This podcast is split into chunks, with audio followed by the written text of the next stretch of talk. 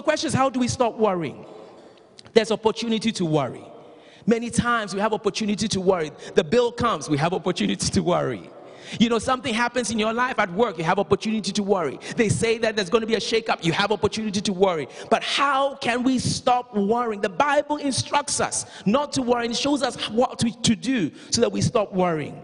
Jesus tells us, first of all, one of the things to do. You see, when you worry, it's like you're seeking after the things of this world. You're, you're, press, you're, you're pushing forward to, to, to get a hold of things just like everybody else in the world. And Jesus says that the person who believes in God, the person that is, is going to be free from worry, should first of all take care of God's interests.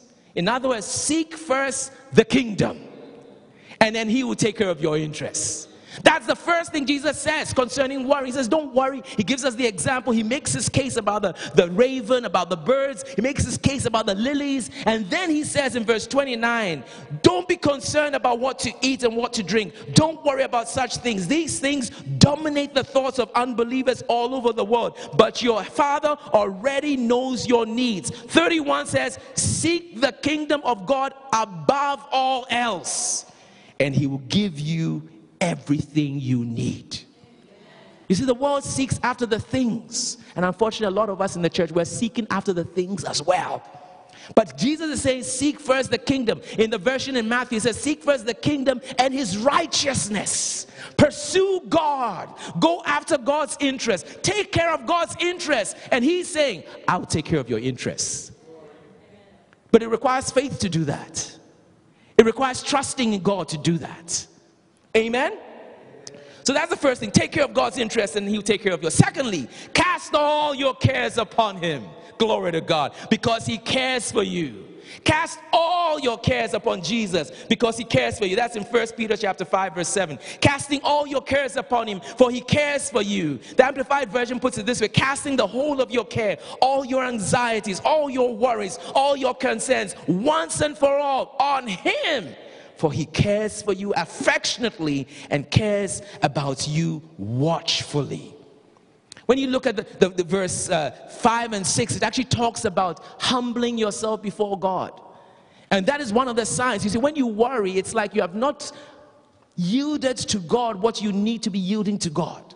Because the only way you can cast your cares is when you humble yourself before God. When you say, God, I can't handle this, I need your help. Amen? So he said, casting all your cares. What care do you have right now as you sit down? What is it you've been worrying about? The Lord is saying, cast all those cares upon Jesus. And it tells us why. Because he says he cares for you.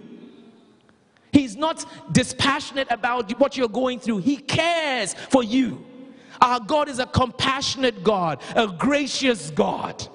He feels what you're going through and He wants to do something about it.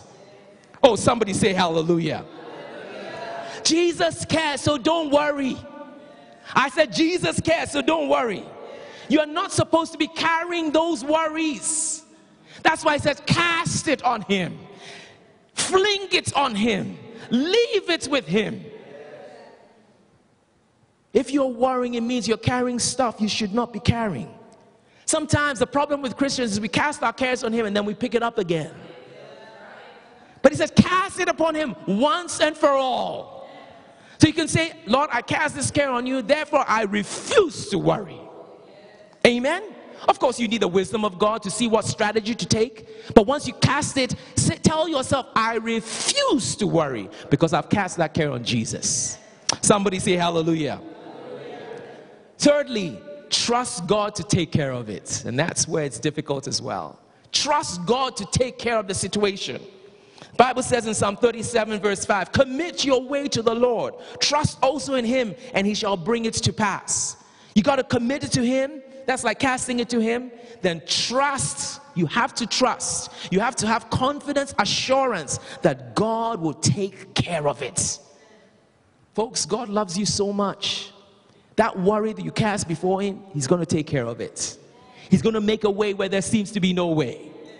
He's going to make a way where there seems to be no way. He's going to bring a breakthrough. because he cares. But you got to trust him. You also have to trust him. You committed to him. You have to trust him that God is able, God is willing, God loves you so much that he will take care of that need. Amen. Philippians 4 6 7 says this Don't worry about anything. Now, this is what it tells us to do. Instead, instead of worrying, it says, pray about everything. Uh, the, the, the, the, the church of Jesus Christ, that's one area that we really struggle. And yet, that is one of the cures for worry prayer. Prayer. You have a barbecue, people will come out. Praise God. And we love, please, we'll be having some more barbecue, so please keep coming. You call a prayer meeting, not so much. Not so much. But it says, don't worry about anything. Instead, pray about everything. Talk to God. Tell God what your need is. Speak to Him. Let Him speak to you. Folks, we have to be a praying people. A people who go before God and bring our hearts to Him and tell Him our needs and hear what He has to say. Prayer should not be a monologue says instead of worrying, pray. And when, I love it, it says pray about everything. It doesn't matter if you're having a bad hair day, glory to God. Pray about everything. It doesn't matter if your son has been rebellious and is far away from, pray about everything. It doesn't matter if you don't know how you're going to make ends meet that week, pray about everything. Tell God about it. The second thing, thanksgiving. Thank Him for all He has done.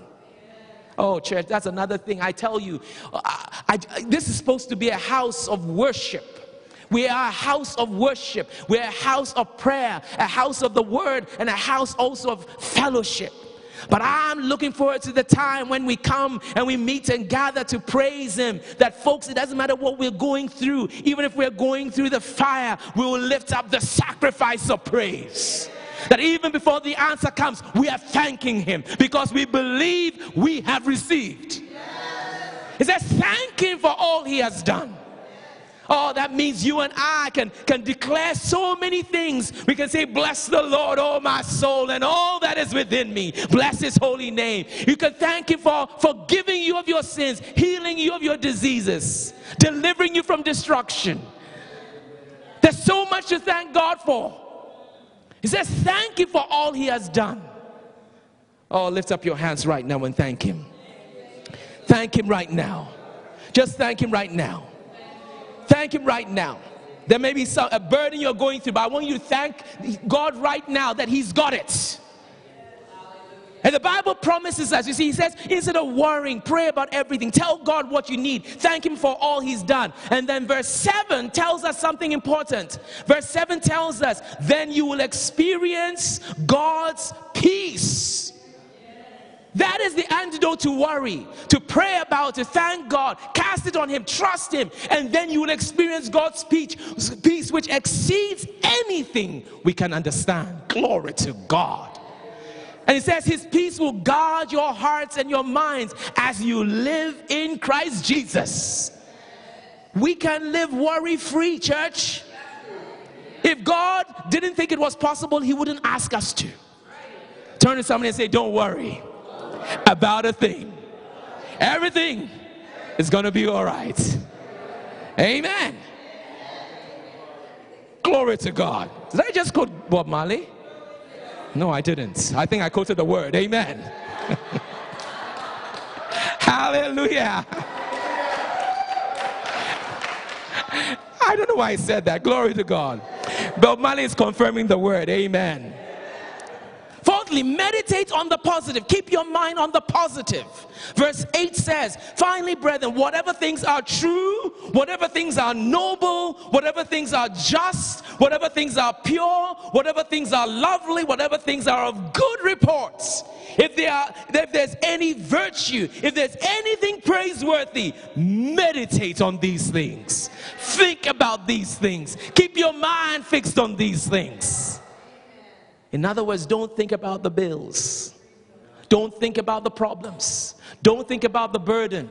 Once you cast it on Him, once you, you commit it to Him, once you tell Him about it, once you thank God, once you're trusting Him, don't think about it. Begin to think about the good things and, and all those descriptions, the things that are true, noble, just, pure, lovely, good report. The Word of God and the promises of God. That is what you need to think on. So when you're in that dire straits and, and that situation and you don't know how you're going to make it, that's when you start thinking, my God shall supply all my needs according to his riches in glory by Christ Jesus. You keep your mind fixed on that. And the worry begins to come, and then you quash it down again. And you say, God is well able to supply my needs because I've been blessed with every spiritual blessing in heavenly places in Christ Jesus. The doctor says you're going to die. You, you suppress that and you focus your mind on the good report that says, I will not die, but I will live to declare the goodness of the Lord in the land of the living. You keep your mind fixed on that which is of good reports. Hallelujah. Tune out from CNN or ABC or CBC or, or whatever news it is that is bringing bad news all the time.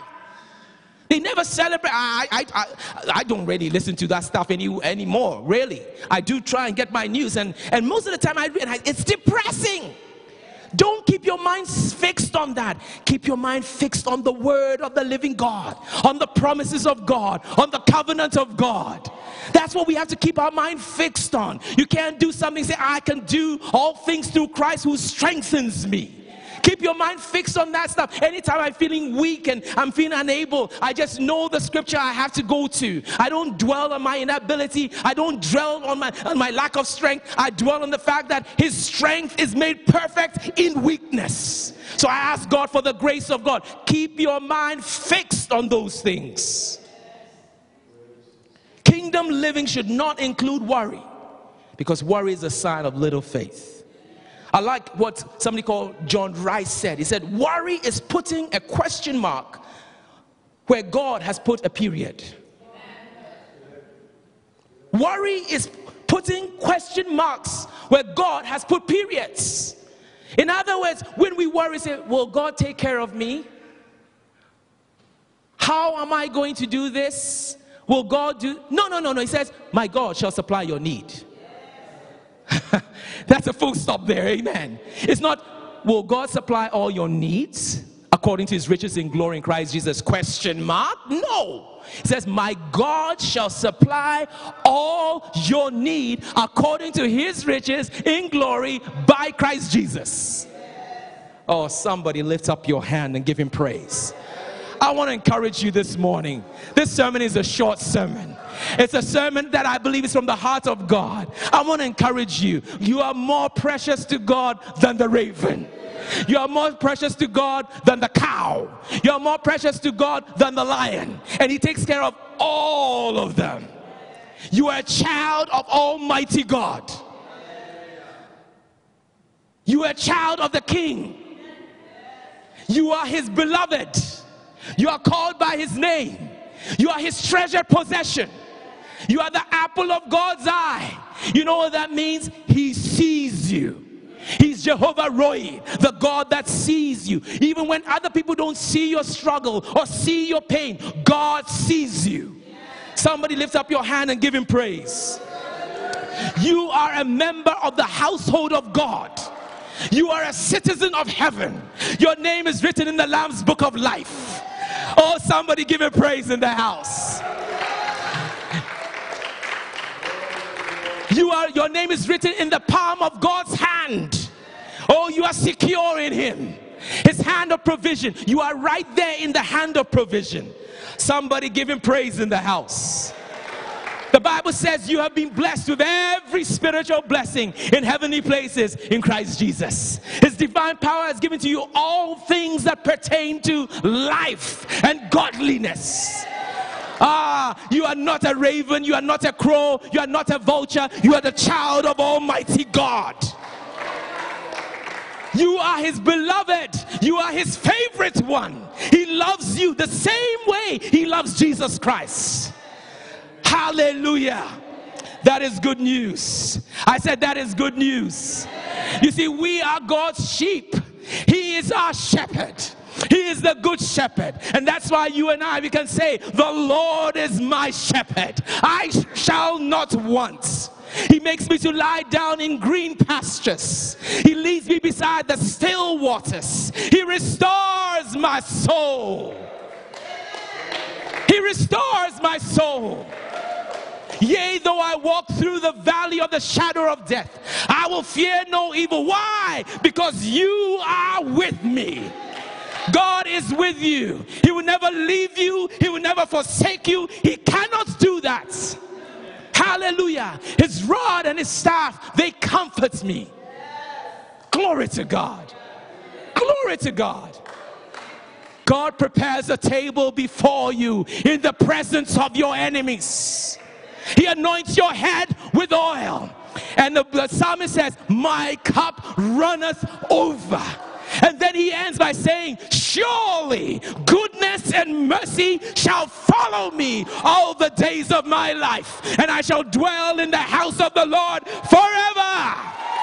Glory to God. Hallelujah. You are the child of the king. You are more precious than the raven. You are more precious than the lily of the valley. You are God's beloved.